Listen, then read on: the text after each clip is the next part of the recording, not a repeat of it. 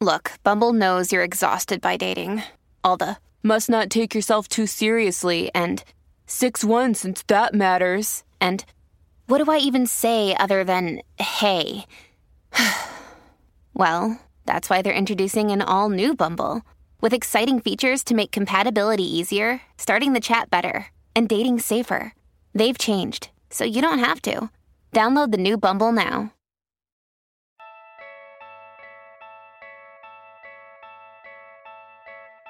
What is it like to be at a Trump rally?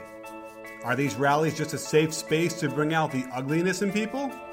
Is there any hope for America? The only question left is say it with me you in?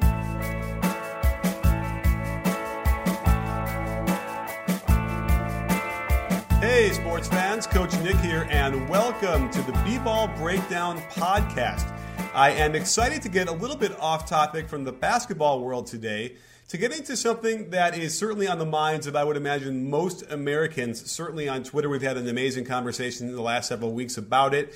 So I wanted to bring on a guest named Jared Yates Sexton, who is an assistant professor in creative writing at Georgia Southern University and a contributor to the New Republic, which is where I came across him originally, although also on Twitter. So, Jared, thanks for coming on the show. And I thought we could talk about what you've been doing recently, which is basically covering Trump rallies and the convention. Yeah, absolutely. Uh, I've been doing this since last year. I've been going to basically every rally that I can make it to, every rally that I can sort of drive to and get to in between my normal job. And uh, I just got back from the convention in Philadelphia, actually.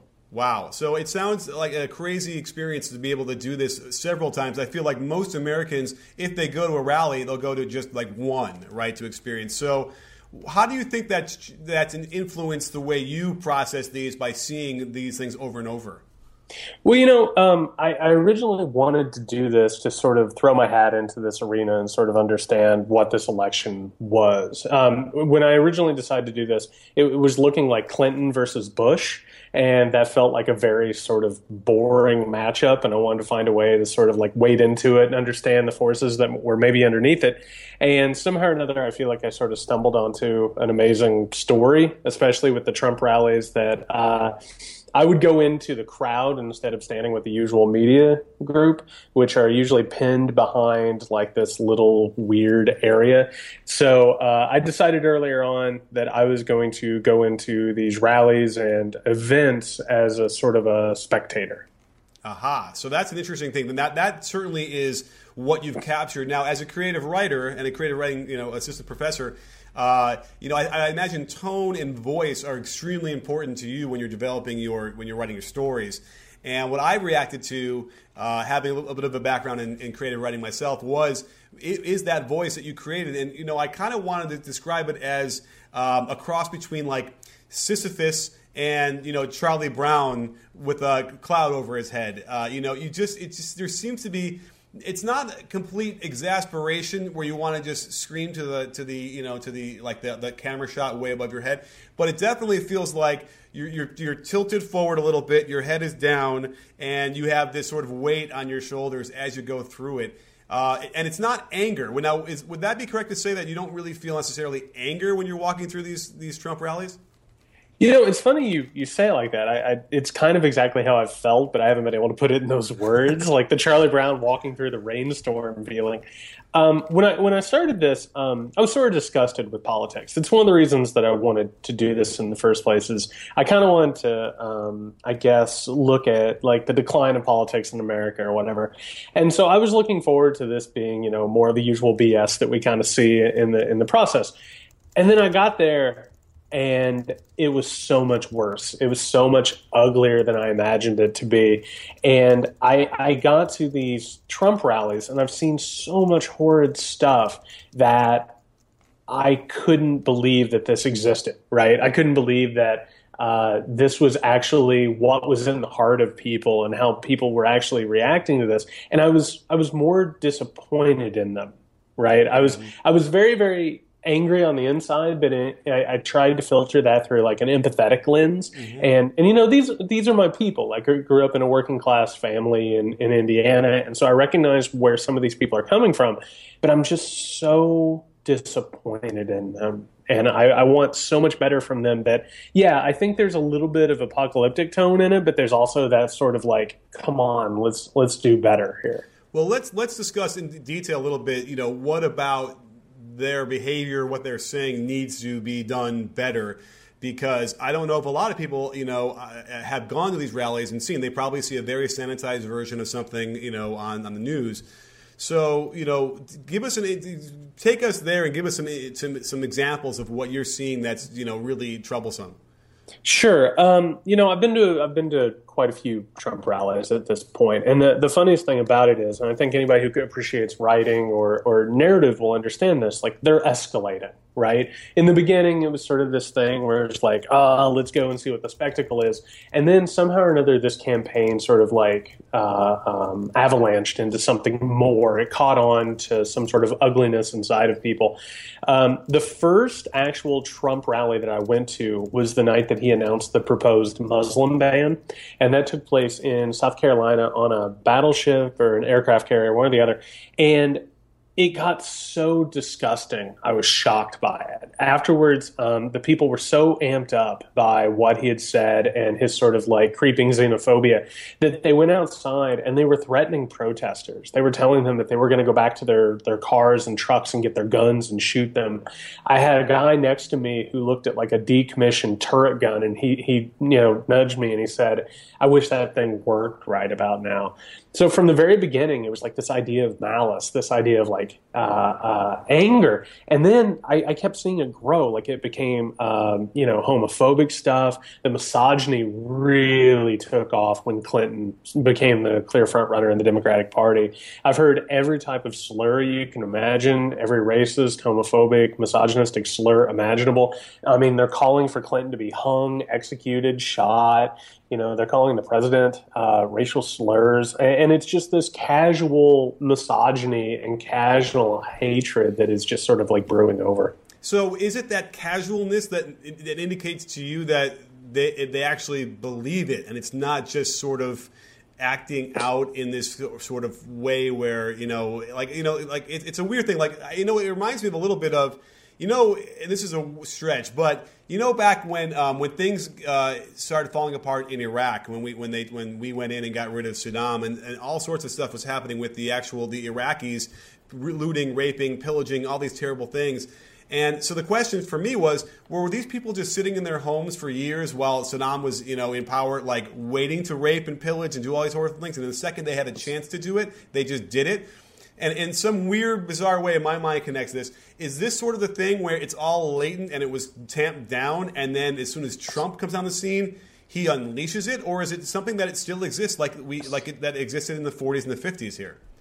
You know, it's. I, I, think that's exactly what it is. I wrote an editorial in the New York Times that basically said that Trump has given them permission he's he's become this sort of safe space around which they can sort of like coalesce. And I think the people who support Trump and and and by the way, I don't want to sit here and say that every Trump supporter is awful and ugly, right? There are some people who are making this decision based on politics. They're making it from a pragmatic standpoint. They're making it from, you know, they, they can make anti trade statements with this guy, you know what I mean? But there is definitely a group of these people who they have basically been told by society for years now that the way that they feel and the way that they want to communicate and, the, and what they hold in their hearts is inappropriate, right? Society is going to shun it. Society is going to throw it out. If you say these things in public, you'll lose your job. You'll be stripped of, of your social holdings. People will, you know, throw you on the outside of society.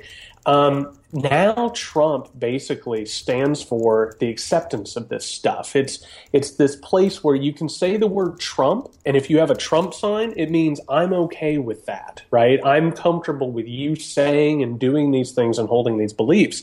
Um, he, I don't even think it actually has anything to do with him. He's actually quite boring. He's boorish. Uh, you know, people leave his rallies early because they don't even like really get into it. I mean, the guy stands up there and like you know beats his palm with his poll numbers and ratings and all this stuff.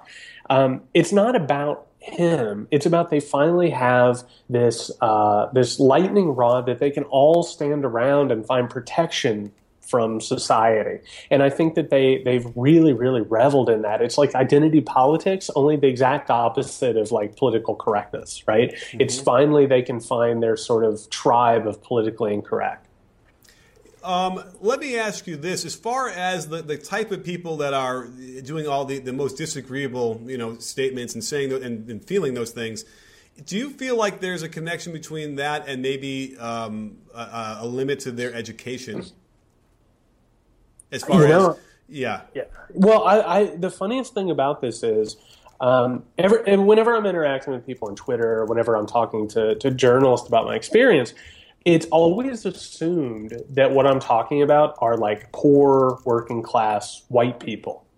But the funniest thing about it is Trump's support is kind of a, a, a U shape, right? You have these poor white working class people who are just, you know, pissed off, right? But then you have this other group where it's become all of a sudden this weird sort of yuppie, preppy fashiondom to show up at these Trump things right? It's finally somebody isn't going to criticize them for being well faced. Someone's not going to criticize them for sort of looking down on the, uh, you know, the quote unquote deserved poor. They're coming to these rallies in like the, you know, the textbook preppy fashion. They're coming out in like docksiders with no socks and khakis and, and blue blazers. And they're putting on these cheap Make America Great hat, hats. And it's basically like an event for them. So it's strange because it sort of straddles all of these weird social barriers and financial barriers that it normally wouldn't. I mean, a large group of them are what you would assume them to be, but there's a lot of people who are showing up who just don't meet that criteria. But are the preppy ones and those guys also spewing the misogynist uh, and racist stuff as well? Oh yeah, yeah, oh, they definitely wow. are. It's like a good time in the city. You know, it's like uh, I went to uh, this one in Greensboro, which is the one that got me the most most attention. And by the way, it also includes college guys, right? There's a lot of college guys who show up to these rallies. They'll sit out in the parking lot and they'll tailgate right? And you know, then they'll leave the event and they'll just scream Trump and, and all this stuff and they'll they'll display flags. It's an event for them, right? It's a chance for them to come out and basically behave badly, the way the same way that like a fraternity party gives them permission to sort of act out. You know, it's funny. It's exactly what you know. I, am embarrassed when I mentioned I was in a fraternity in college because I really uh, not proud of a lot of the time I spent there, but. Um, that's exactly what it feels like to me, and that actually brings me to another point, which is, or two different things is when you were live tweeting um, probably that event, and that's when I first I think became aware of what you were doing um, it seemed like a lot of the blowback uh, on Twitter became, you know, that you were lying and making this stuff up. Uh, and so then it looks like I think those are are those your YouTube clips that you added into your articles, or is that someone else's? Yeah, those are mine. Okay. Uh, after that, I've basically tried to document every single thing I do. To be honest, with the Greensboro rally, I had no clue that thing was going to take off the way it was. Mm-hmm. When I walked into the Greensboro uh, Convention Center, I think that's the name of it. Uh, when I walked in, I had 1,400 Twitter followers, and I, you know, I was basically doing this as a side project. I was going to have a small independent press publish a collection of these essays and stuff. I never really expected it to be anything else. I kind of expected to have it to be a thing that, you know know, maybe I would show my future kids and maybe like 15 people would buy. Uh, it never even occurred to me that I needed to document this for some sort of posterity or proof. Uh, since then, I've been trying to get everything possible on mm-hmm. video. So, and then can you, uh, you know, give us an insight? Like, uh, what were the, some of the things that you were reporting that people were really freaking out about and saying that you know it wasn't happening? Well, the big thing, and you know, I've had a lot of time since then. I've been on the road, and and I've been in this weird little media storm afterwards, right? So I've had a lot of time to try and consider exactly what's happened to me in the past month and how this came about. I think what got the most attention, and I think this was uh, I want to say like three or four days after the Orlando shooting. What I overheard that I think really got the attention of people was somebody in the crowd, whenever uh, a speaker was saying that, you know, we have the support of the LGBT community or whatever, somebody in the crowd, I think jokingly said the gays had it coming. And that sort of resonated with people because I think it was sort of this thing that everyone sort of assumed that they felt right? And then afterwards, I was, I, it was after the rally, I was walking out into the parking lot and it was just rapid fire. It was one thing after another, people reacting to, to the speech. I heard somebody say that immigrants aren't people. I heard, you know, somebody else say that you can't trust Muslims. Uh, you know, all this weird sort of psychobabble that had sort of like run downstream from the Trump speech. And it just turned into like a really like unbelievably awful scene. Okay, I can imagine. And so the the blowback in the beginning on on Twitter then became, "Where are you? What do you look like? You weren't there. I didn't hear any of that." Right? Like which, which um, it, I suppose it was possible if there were people that went, maybe didn't hear some of the things that you did. It's probably I mean there was probably a lot of people there, right? Well, that's the other thing about it is everybody would link to like picture or uh, video of Trump's speech, right? And this is one of the biggest problems with how the media has portrayed Trump. They go to this media pin, which is where they're completely isolated, right? And they have their cameras on him and they have one mic, and the mic is what Trump is speaking through. You hear the crowd as sort of like a rabble rabble, right? You don't really hear what the crowd is saying people weren't sending reporters into the crowd to hear what people were saying and, and you're in this scrum where people are interacting and they're feeding off of each other and you know it's sort of like the, the psychology of crowds. You hear one person say something awful another person responds and then somebody else takes it to like a new level right? Which actually is sort of trump's campaign in the microcosm. But you have people in the stands who have no clue what anybody's saying on the ground. They have no idea even what somebody a couple of people away from them are saying. Mm-hmm. so I, I think it was a lot of people people. Uh, and, and, you know, there were different people. There were the Trump supporters, there were neo Nazis, there were men's rights advocates, and they were all coming at me with different things. But I think the people who wanted to claim that it didn't really happen are people who support Trump, but they don't want to admit that they're in bed with these people, right? That that they're part of a, a, a coalition that includes like people with that sort of ugliness in them. You know, speaking of the the YouTube uh, clips that you had tried to, for documentation, one of them I was watching is a guy, uh, an older guy sitting there, and there's these two young guys who look like like fraternity guys, not to generalize, but or or look like they're military, like you know that sort of look. And you know, but they were kind of meatheads. But what what what struck me about what how they were like heckling this guy is that it, it felt like seventh grade uh, heckling you know, the kind of thing where, and by the way, so two things. So one, you know, so it felt like seventh grade, like they're just trying to like, you know, get him to say something, make it, whatever they say, whatever he says doesn't matter. They're going to now make fun of you and like yell out to the crowd, oh, we have a pedophile here, pedophile right here, make sure there's no kids around.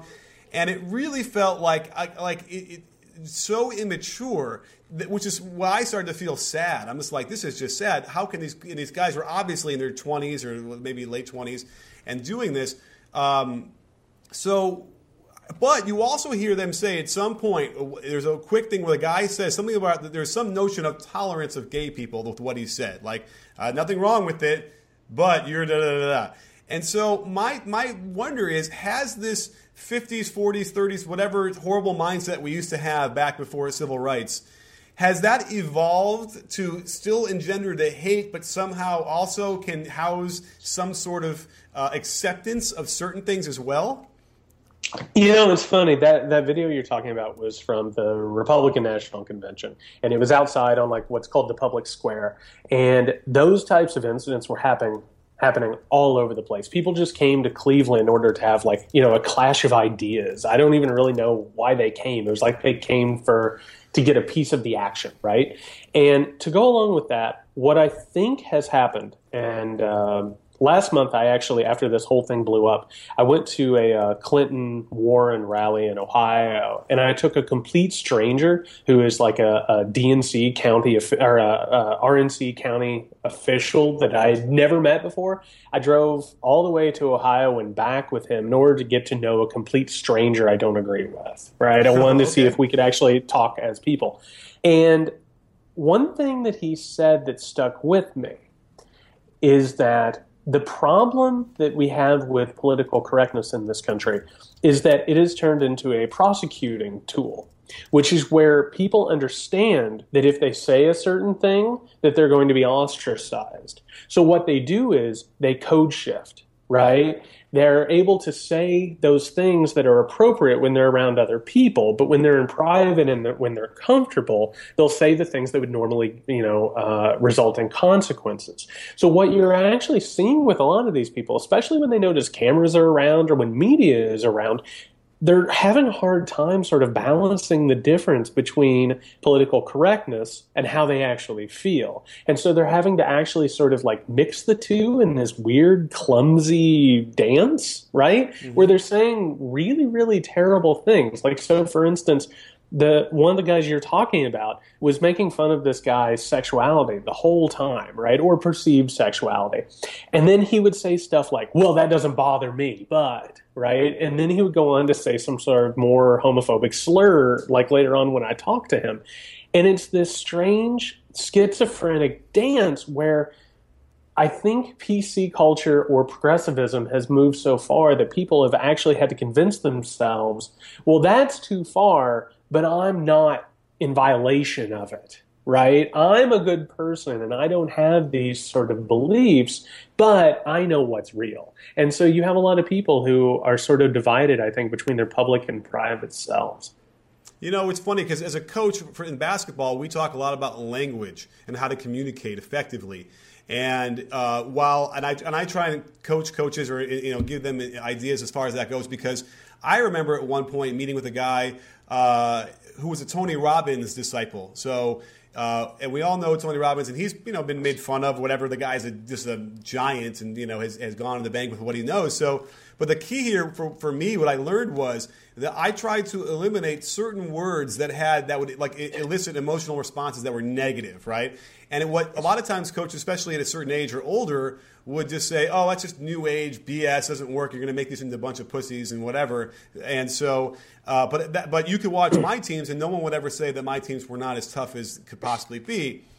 And I almost feel like there's a power in the language that maybe they don't want to recognize, but it's also a power in how the language can then affect your uh, reactions and your feelings toward things, right? So, so that's what I feel like is troublesome is that the misogynist and the homophobic stuff, while they want to couch it in, you know, oh, it's not, not a problem, is when you then say it, you do form your brain, you do form that opinion, that is what you believe. And I think that's the root of what the political correct, correctness movement has always been, I think. Does that make sense? No, it totally does because I mean, you know, any linguist is going to tell you that language affects reality, right? right? And and and you look at how the left and the right have been fighting for generations now about how to define things, right? Just at its very basis, like the idea of pro-life versus pro-choice, right? Whatever you choose is the basis of your reality, and these people are actually living in two different worlds and these conventions couldn't have proven it to me even more.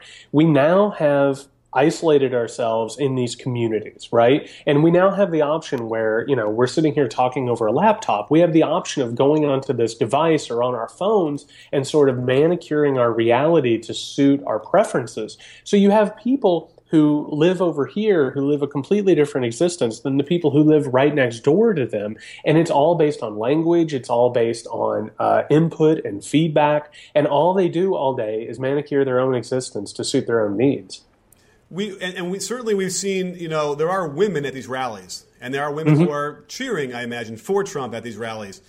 How have you spoken to them? Have you gotten into their mindset a little bit and understand how they, how can they can justify and rectify those two things? I have and it's always a very weird cognitive discussion right? Uh, and and this is the strange mental gymnastic that I think has made Trump the lasting force that he is. Because I'm sure uh, I'm sure you and, and, other listeners have had this moment where they're like, Trump's gone too far, right? There's the moment where it stops. I mean, this week there's proof that he might be conspiring with a foreign power, you know, and it's like people who have been against Russia for for generations are like well, he's not with them. And even if he was, it's not bad. You know, people who have decried Putin for years now.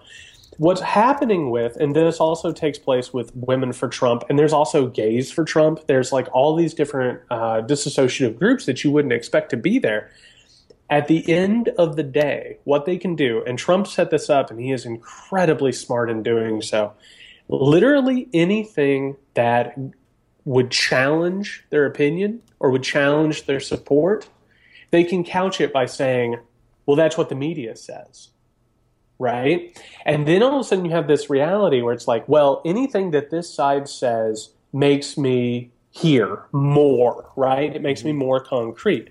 And you can sit there and you can show. I've actually shown people quotes from Trump. I've pulled up his Twitter, I've pulled up videos, and I've said, this is what he has said, right? This, and I've gone to evangelicals and I've shown them video of him talking about his affairs and seducing women and, and all of this stuff. It doesn't matter it's just manipulated. It's all out of context. And so what they have is they have an unwielding faith in this person and an unwielding suspicion of anybody who would come against him that they have actually sort of buried their identity in him to the point where they will deny actual reality.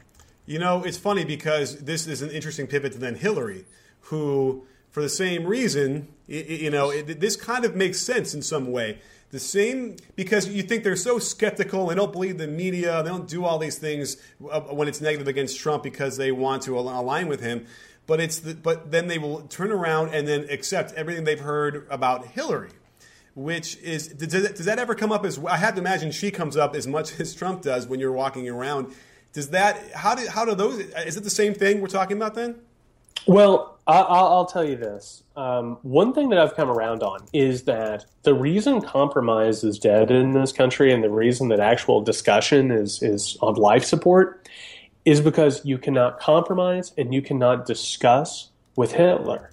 You just can't. Anything that it represents like pure evil, how could you ever even discuss with them? And then as a result, anything that they do or anything having to do with them is automatically pure evil, right?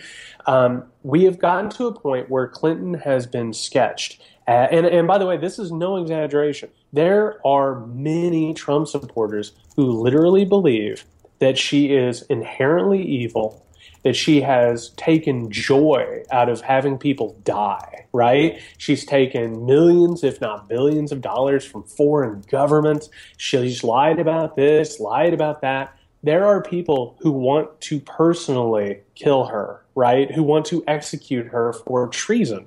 They believe that she is a war criminal who is running for president. And if you believe a war criminal, if you believe a despot, if you believe like a purely evil demagogue is running for president, it's your inherent duty to do anything you can to stop them right? So how could you ever meet them halfway or how could you ever accept these lies because everything comes back to the idea that this candidate is is just pure un, you know, pure concentrated evil. And I guess it doesn't matter because, like, I, I've been getting a little bit on Twitter as well how she is a felon and she's a lie, whatever. And it's like, well, how many different government agencies that have to investigate her and tell and say that there isn't anything illegal before you understand that you know this is what the you know because the thing is with Trump, he's calling for a law and order state, right? That's what he wants to bring us back to. When the very definition of law and order is that if you're investigated and they don't find any, you know, um, any wrongdoing, then you are innocent. There is no, there is no notion of this, and it's been happening since she began her the process in '92, probably before that. Um, I, I, guess that's the same, the same kind of dissonance. They're not going to simply accept that. They're going to know more than what the FBI knows. I suppose is what that's that's what it feels like. Well, yeah, I don't know how familiar you are with conspiracy theorists right? These people who who uh, who live their entire lives based in this augmented reality where there's like people pulling the strings, or everything has some sort of a, a, an explanation that has to do with manipulation, right?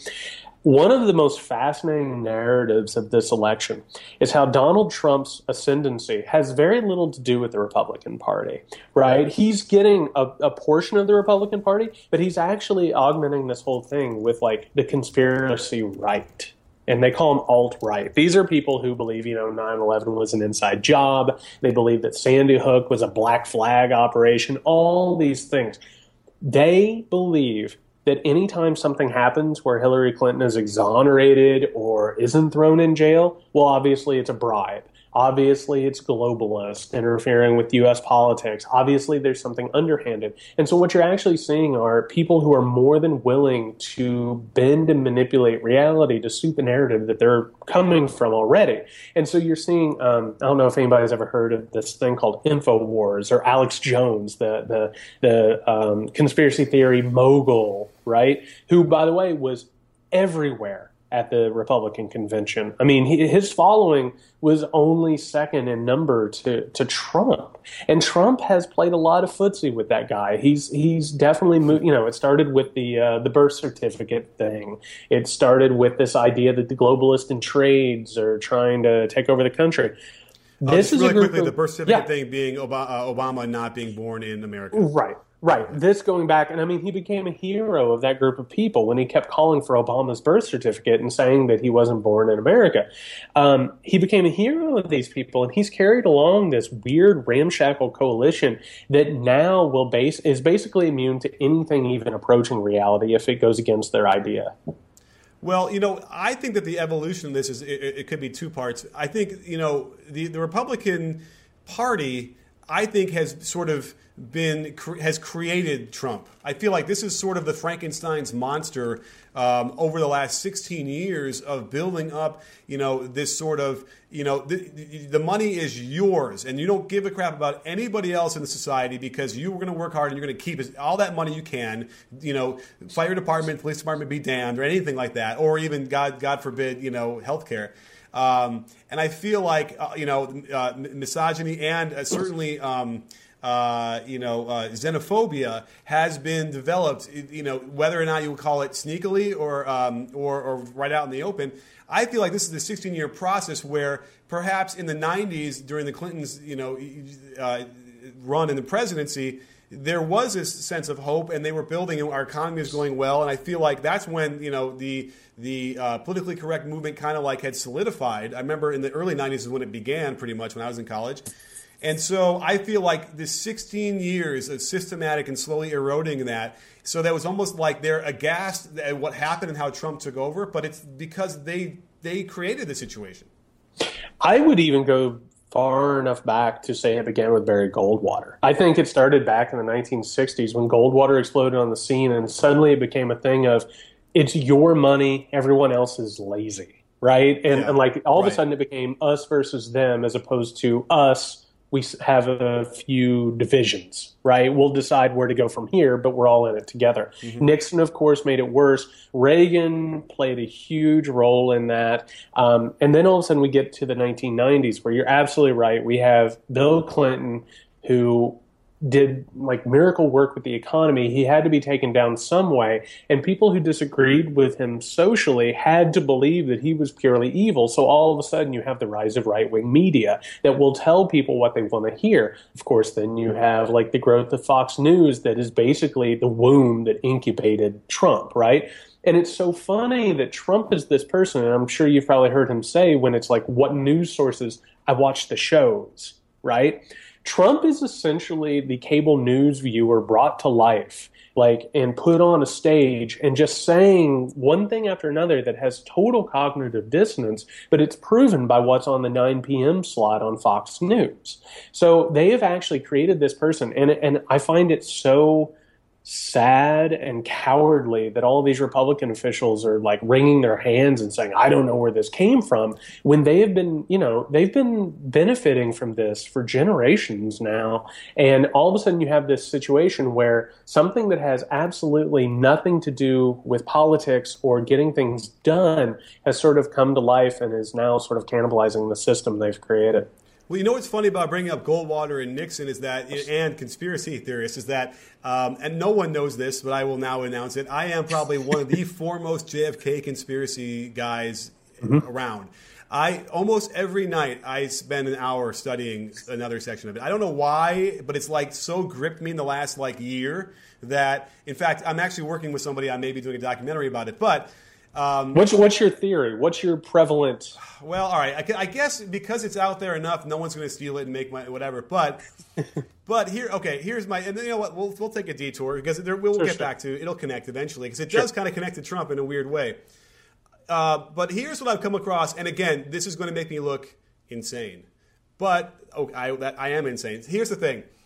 Um, I believe so. The, I believe this. I think the CIA was was involved in, in killing JFK because after the Bay of Pigs, JFK, uh, you know, wanted to dissolve the CIA altogether. He had fired Allen Dulles, who was the head of the CIA.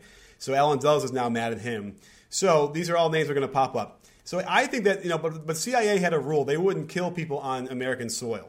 they would use the mafia to do that, which is also sort of a proven thing. There's, a lot of evidence mm-hmm. about that. So sure. I think the idea was was that they wanted to kill uh, JFK, and they ended up using Nixon's plumbers uh, to do it. They're the guys that actually helped uh, to uh, plan the Bay of Pigs. Uh, I think were involved in JFK assassination, and I also think this is where I get this is where I get really insane. Uh, is that I think they told J- Nixon that if you help us coordinate this, then LBJ won't run in 68 and will let you win the presidency. Mm-hmm. And now the weird thing about that was that Bobby got in the race in 68 sort of unexpectedly uh, late and they took him out and there's actually some interesting uh, evidence about whether or not that was just one guy who killed him. Mm-hmm. But then, you know, you look later on in the, the Warren Commission, who was who was the uh, the co-chair of the Warren Commission was Allen Dulles, the guy mm-hmm. who you know was you know got fired by Kennedy and was you know probably one of his biggest enemies. So I think that that's all related um, to to what Nixon did as well, you know, there, and, and that connects it to, to where we were talking about how they developed the. Um, and by the way, what are your thoughts on that that conspiracy theory? So I think I, am one of those people who, uh, um, you know, I would sit here and I'd say that I'm a JFK agnostic. Like I'm one of those people who doesn't believe that Oswald number one acted alone, or even if he did it. Um, I, I, thought there, uh, what was it last year? There was a really interesting documentary that popped up on Netflix. I believe it was the killing of of a President, I think, which is about the Secret Service agent who accidentally unloaded. Oh, Have you yeah. seen this? Yeah, I thought that was I thought that was interesting and forensically compelling, but it also doesn't feel as large as it actually is because we were sort of in love in the 1960s and 50s with the idea of manipulating democracy. Like, yeah. we really, really love the idea of going into other countries and sort of moving them around and manipulating elections. So I, I, I could sit here and, and I could listen to that all day long. I, I actually find the whole thing endlessly fascinating, too. And I actually don't think that we're going to get any uh, answers until after you and I are long gone. I think our grandkids maybe are going to are going to be like, what is that and why is this a big deal? Really? Oh, okay. I, I mean, because documents keep getting released every so often, so I think next year there's more documents. But the problem is, it's a big dump, and then you know, you know, no one has the time to go through it all. But uh, but here's what I think is interesting because you know we're talking about the evolution of where Trump is and how it was sort of hatched. And I remember um, it was probably the 04 Republican convention. It had to be. I think Schwarzenegger was talking, and um, he he references Nixon as an applause line. And that was the first inkling I had, you know, that, that really took me aback because here is a complete rewriting of history of a president who, as we, and, and, the more I look into it, because I'm looking for the connections between him and JFK. And by the way, the argument then is, is that Watergate might have been centered around that, where he mm-hmm. was trying to get the evidence the Democratic uh, Convention had that he was involved oh, with JFK.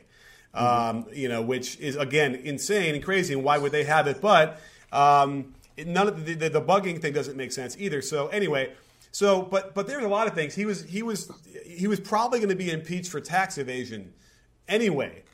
Much less illegal bombing of other cities uh, of other uh, uh, countries next to Vietnam, and then also uh, you know ordering audits of his enemies, and having you know he was a horrible guy, and yet here we were in, in 04, uh, at, you know celebrating him and that really was what took me aback. And I think that was sort of like the, what my mind starts to think about. Is like, okay, here we are where they either as an Amer- as Americans we just don't have any memory, we don't care, we have no focus, attention span, which also uh, uh, applies to Trump, um, or or it just simply is we are solidified and we haven't changed much at all. You know, uh, equal rights, equal rights. Um, be damned, um, the um, civil rights be damned, or any of these things.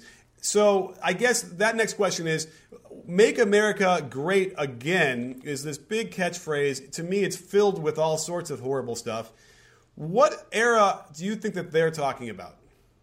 Well, first of all, I just want to say that okay. one of the most amazing things that I've seen is the manipulation of the Iraq War and this sort of like cultural memory of it now. Like I in this election alone, watching the Republicans somehow or another shift responsibility for the Iraq war onto Hillary Clinton is amazing, right? But then also seeing Clinton shift responsibility for the Iraq war away from herself. Like you're seeing this generally generationally important and and and uh, incredibly important event that is now being played like soccer, right? Like, and, and, and like, there's no truth behind it. As somebody who like protested uh, fervently against that war, it just makes my skin crawl, right? Um, in terms of making America great again, you have to think that this all takes place before the counterculture movement of the 1960s.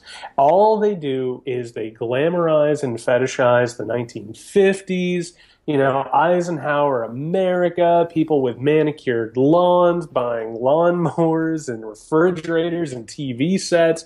And meanwhile, most of America is being held underfoot. Nobody's living a life that they actually enjoy. No one's expressing themselves or enjoying a freedom that is actually free. These people want to go back to a time in America where oppression was the norm, right? Mm-hmm. They want to go back to a time where they're sort of, and, and I say this knowing that you have to take responsibility for these types of things. They want to go back to a white America. They want to go back to a time where white Americans could just walk around and not feel bad about being wealthy. They could walk around and not feel bad about, you know, being cis and heteronormative and living in a patriarchal society. That's the buzzword here is that they want to make America this place that it used to be where they weren't challenged by their decisions. You know, the, and the irony of that is, you know who Eisenhower's vice president was, right? Yeah. Richard, Richard Nixon. So mm-hmm. again, uh, and, and, meanwhile, yeah, when we really take a good look at the at the at the fifties, um, you know, Brown versus Board of Education was fifty four. I think, 52, 54. So the process of even thinking about non-segregated schools doesn't even happen until, you know, mid 50s to late. And then they had to, then they had to order National Guards and actually make it happen. You know, that was, I think Kennedy does that, right, against Wallace in, in mm-hmm. 60. So it doesn't even like really take hold until later, and then certainly until 64. And so, um, I, I, I, agree. I almost feel like, and I, and I mentioned that I'm like, you know, America Great Again. I had people on Twitter answer that, oh, you know, when we won the, the revolution, like, you know, from day one. And I'm like, well, you want to ignore the whole slavery thing, I guess? And, and you know, well, we made some mistakes. You know, that, that's sort of their answer to it. Um, but I think you're right. I think that there's a, I, I, it might go down to or come down to a little bit more of intelligence. The notion of you know the deeper you look at this and the more uh, uh, the more uh, measured uh, approach you take to looking at the reality and the history, the more you probably wouldn't feel that the 50s were really like the place, the happy days that we're looking for. And so that's why I mentioned it earlier. Was it? I wonder if because it seems like it's all white, right? That's certainly one thing when you're going to these rallies. you're not seeing anybody of color, are you? I am seeing every now and then a person of color. And one of the things that is actually really disgusting to me is that if there is a, a, a person there of color, that the crowd sort of treats them like an anomaly. They'll go up and ask them for pictures, you oh, know, as if to prove. Yeah, it's a really, really unfortunate thing. And, and it, it's, I, I really haven't talked about it because it just, every part of it makes me feel kind of nauseous but yeah, anybody who comes to these events and they don't fit into the normal stereotype, yeah, they are treated as if they're like a picture opportunity, like going to the zoo or something. But um, or or it's like I have lots of black friends, like that kind of thing, right? That's exactly right. And you might remember, I think it was three weeks ago that Trump was at a rally on a tarmac and he said, Where's my African American? There's my African oh, African American. And, and it just sort of like, it's so noxious and terrible. And, and, it feeds on, you know, and again, it's, it's everything about that idea of, of that split personality, right? It's people saying, Well, obviously I'm not racist because, but at the same time, the very definition of the act is racist. Yes. Um, you know, it's funny because my father-in-law is a drink the Kool-Aid Republican, and and you know, yet he. Uh, he, he socially there's a lot of things that he you know he want he, he agrees with the Democratic Party. In fact, when when Hillary laid out, uh, we were watching 60 Minutes with her and, and uh, Kaine, and she laid out like what she want, like why do you want to be president was basically the, the, the, question, and she laid it out in a very succinct and intelligent way. And I said, well, do you, do you, do you agree with any of that? He goes, no, it's just the way she's going to do it. And I'm like, okay, you know, and, and, getting back to the notion of like when poli- has has American de- uh, politics declined, it's like at this point, if she's going to be able to get these platform things done by any means necessary, then I almost don't care because that's what politics is.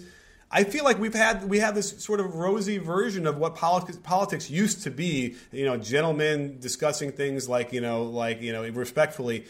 I don't think anyone truly understands, like Nixon or Lyndon B. Johnson, how, how they ran their campaigns into the 40s and 50s, how horrible it was. And I think again that again that sort of plays into this notion that people just don't want to look into it and spend the time to actually get educated about it. Well, the historical context is something that not a lot of people want to mess with, right? The politics of now are interesting because you can be passionate about it. You can react to it. Um, I was actually at the DNC. I spent all of my time with um, protesters all of them sort of like lining up outside the DNC and banging on the fences and saying that they had stolen their vote. Um, I talked to one person. I said, "Do you realize that in it was like I believe in 1970 that George McGovern uh, took the the nominating process out of the so-called smoke-filled room, right? And actually, they had primaries, so to speak. They actually just got the right to vote on a nominee in the 1970s. Um, super delegates are an unfortunate reminder of that, right? And they're still sort of there, and they still I mean, they're about as undemocratic as it comes. But at the same time, not a lot of people are looking at this from the historical context, the historical perspective. And part of the reason is that the media is not interested in that either. The media is churning out this story that goes in 12 hour cycles, right? We got to get the story. We got to get the story. We don't even remember what happened 12 hours ago. And that's one of the reasons why Trump has been able to build the sort of following he has is because nobody calls him on the things that he has said. Nobody go, I mean, there's even a trail of tweets now. I mean, this morning I was sitting there looking at all these contradictory tweets that he has that he didn't even bother to go back and get rid of. He's changed his position on his relationship with Vladimir Putin like four times in the past two days, right? Mm-hmm. We have such a short like memory span now. It's like it's like gerbils. Like we can't even sit here and put these things into context and perspective to to gain new meaning. And I I think that that speaks pretty badly. Well, that said, that said, I have a feeling a lot of those Trump followers can quote a lot of things about Hillary over the last several years, or mm-hmm. even before that as well. So it's probably a little bit more related to selective uh, memory, right? It's and again, it's almost like I mean, I, I hate to use like the battered wife syndrome, but I, have read you know stories of like um, you know like how about this wives who are are in such bad relationships like they could be shown pictures of their husband in bed with other women and they would simply say no it's not him like it, it's, it can't be him doing that to me like that you know what i'm saying like it almost feels like that's where we've gotten to the point where because again we know that, that yeah they can remember things you know very specifically about hillary clinton that are very negative and yet it doesn't even matter if anybody calls Trump on on any of these things, right? I don't think it would it would change their opinion one iota. Well, I actually think, and I think Trump has sort of mastered that arena, right? But I would actually sit here and, and I'll make this argument because I get I get accused very often of being biased, and I've actually been accused of taking George Soros's money, which is funny because um, man, I wouldn't have student debt if that were the case. Right. Um, but I will sit here and I will tell you that the left is guilty of that at times as well, right? Um, I actually would like a time of politics where we can talk about these things and put it in perspective. For instance, uh, Hillary Clinton was against gay marriage in a very huge way when she was running for Senate in in New York. That was one of her platforms. It was the defense of marriage, and she was very stringent about this. Now, I don't think that that disqualifies her or says that she necessarily is against gay people, but I think we as a country should be able to have a conversation about how did this evolve, right? Take us step by step of how your opinion changed. And that actually will tell us something about how this person could be president over a four or eight year span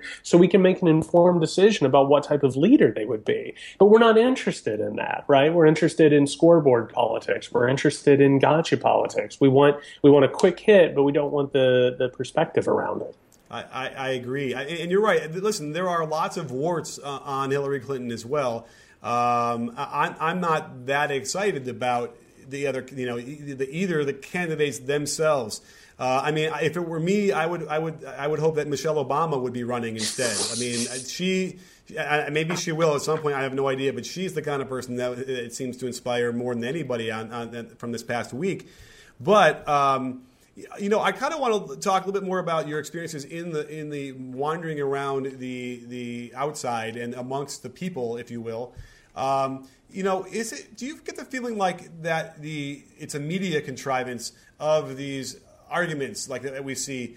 Um, that, like maybe the media will see like two different random people from across the way and try and like steer them toward each other to sort of film something. Is that does it feel that way? Because certainly you know our impression of the '60s and, and '70s when people would march and they would believe what they wanted and they and they would be unified. To me, it almost feels like it's you know sponsored by Starbucks. These these these protests. I would actually go so far as, as to say that the highest rated TV show right now in America is America Fights right? It's it's how are Americans disagreeing and what are they going to say to each other? Uh, I was driving the other day and I had on one of those CNN punditry shows, right, where they have.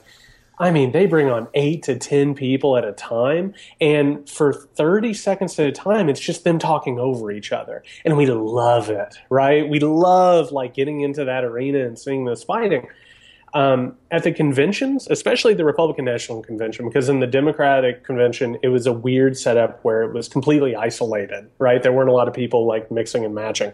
At the Republican Convention, the media flocked to anybody who was there and would obviously say controversial things.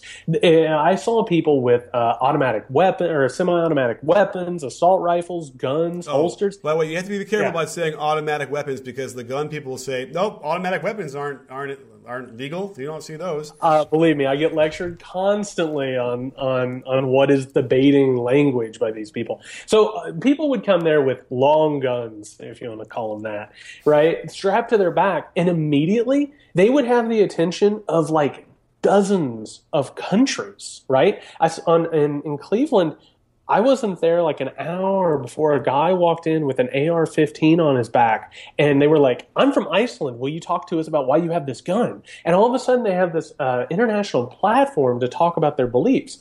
And then, like the people you were talking about earlier who were yelling at this guy and degrading him, they were getting interviews left and right you know and the biggest and, and, and i thought it was incredibly irresponsible i was on my way to cleveland and the big conversation the entire time was are they going to burn cleveland down you know, how many people are going to die? Is there going to be blood in the streets? And you could almost hear this sigh of disappointment from the media when nobody died right? It was like, how could this have happened? Like, what happened here? And it is the old idea of if it bleeds, it leads. These people want American chaos, and and they are so irresponsible in how they cover elections. That's like Clinton and Trump. Their ratings depend on Clinton and Trump being closer than you think it should be right? Mm-hmm. Like Clinton more than likely is going to beat Trump by a large margin. But every single um, election in modern cable news times has always been treated like a horse race, even if it doesn't end up being. So they will actually influence how many people are going to vote for a person simply because they need that drama for the for the nightly news. Yeah, that's a great point, uh, and scary because so now the question then is: is the people that are getting that that airtime because they want the airtime. Um, but, you know, I, I, think that there were radio shock jocks, those kind of guys who probably didn't believe half the things they said, but knew it was ratings. But it definitely feels like the people that we're seeing now at these conventions, they actually the difference is they do believe these horrible things they're saying. Well, how could you not? You're told constantly that this is your reality, right? The message at the Republican convention was America is hell, right? Like terrorists are going to kill you. You can't get jobs. You're being discriminated against. Um, you have a party that is purely evil and may be in bed with terrorists, right? Um, if you watch and listen 24 hours a day, how could you not be convinced? They live in this alternate reality where violent crime is up in America. That is patently false, right? Mm-hmm. So they think in, and on top of that, they think that NATO or the New World Order is going to come for their guns. They need to, you know, um, defend themselves. If you hear that all the time, how do you not end up believing it? Because you have to do one of two things. You either have to say this is a media contrivance and here are the factors behind it, which is really complicated, right? I mean, that's a that's a crazy esoteric concept to have to come around on, but is true. Or you have to say, no, why would they be lying to me? They're only reporting reality. I need to be careful, which is why you have this preponderance of, of preppers and gun hoarders and, and people who literally will say that America's on the wrong path and America's getting more violent. And, and it's not true. It's just not true at all. Let me ask you this as we wrap up here. Um, it kind of feels like because, you know, you could – you know, it, it has this notion of uh, Clockwork Orange where you have to reprogram people, you know. And by the way, they'd be listening to this and thinking, "What's they have to reprogram me? I'm the one who's the problem." But it almost feels like let me, let me put this in the basketball terms. It's like I believe that shooting the ball, you know, in front of your face, up and out like that, is the right way to shoot it. And I suppose the, the equivalent would be somebody came to me and insisted that if you bounce it off your ass into the basket, that would be a better way to make a basket. That, and my reaction would be, you're crazy. It sounds like that's the same kind of reaction that a Trump supporter would have if you were to present actual, real, unbiased evidence and facts uh, to negate maybe some of his ideology. Yeah, they don't listen. They just straight up don't listen. And if I was going to sit here and and because I get asked all the time, um, especially in the past like month and a half, what would I do? Right? How do I think that this could be turned back? What what do I think could make a difference? Um, I, have been explaining to people lately, and I just found this out like uh, about a year ago, and I found it completely fascinating. And that is the fact that the United States government, like when it comes to products that have chocolate in it, right? There has to be a certain percentage of chocolate in a substance for it to be called chocolate, right? If it's below a certain number, it's chocolatey. they can call it chocolatey and it's, you know, whatever. I think that's what news should be. I think you should have to put like a quotation mark around news until it's proven that you're presenting an unbiased reality. I think that these cable networks should have to list on their screen the people who fund them and their advertisers and, and their sort of corporate interest. And, and there should be something at the bottom of it that says, this is not what somebody said or this is how it reacts. I, I, think it's gotten to the point where this has to be something that, and I'm not saying government takeover of news, but I am saying there should probably be some sort of reality regulation that's there because they're seeing it unvarnished and they're accepting it face value. And as long as they're doing that, you're never going to have a conversation. And by the way, I think that goes for left and right. I, I think that I think that biased news, one way or another, is one of the most dangerous things we've got. Well, we do have some websites that will, after the fact, go through it. And again, they clearly, again, does it really matter? Have we now uh, rooted ourselves in certain ideologies so deeply, right, that it doesn't matter anymore? I think, I think we're all sort of battered and abused um, in this relationship and, you know, I, I don't know if that's enough. Maybe in real time that might do something because certainly it, after the fact, it doesn't really seem to matter to anybody once it's solidified and hardened in their minds. You know, this is like, you know, yeah, it's a, probably a bad it, it, thing, but like if I were growing up in a Middle Eastern country, poor with nothing to live for, you know, and and then I have these uh, clerics who are telling me how bad you know Americans are, like I, I that's going to be solidified in my brain, and probably nothing is going to change that. Or I, I don't know. I, or again, I don't know what would. Is it well? Is it that dire? Are we are we at that much of a precipice here on, in society that we're that we're sort of intractable? You know, it's funny you asked that. Before I started covering this election, I got a lot of grief from my friends and closest people telling me that I was a pessimist, right? I looked at this system and I said, it's irrevocably broken. There's just no way to fix this. We're looking at the decline of, of, of the Republic. And by the way, there's a very real possibility that's true. We might be in the winnowing days. But man, that sounds awful.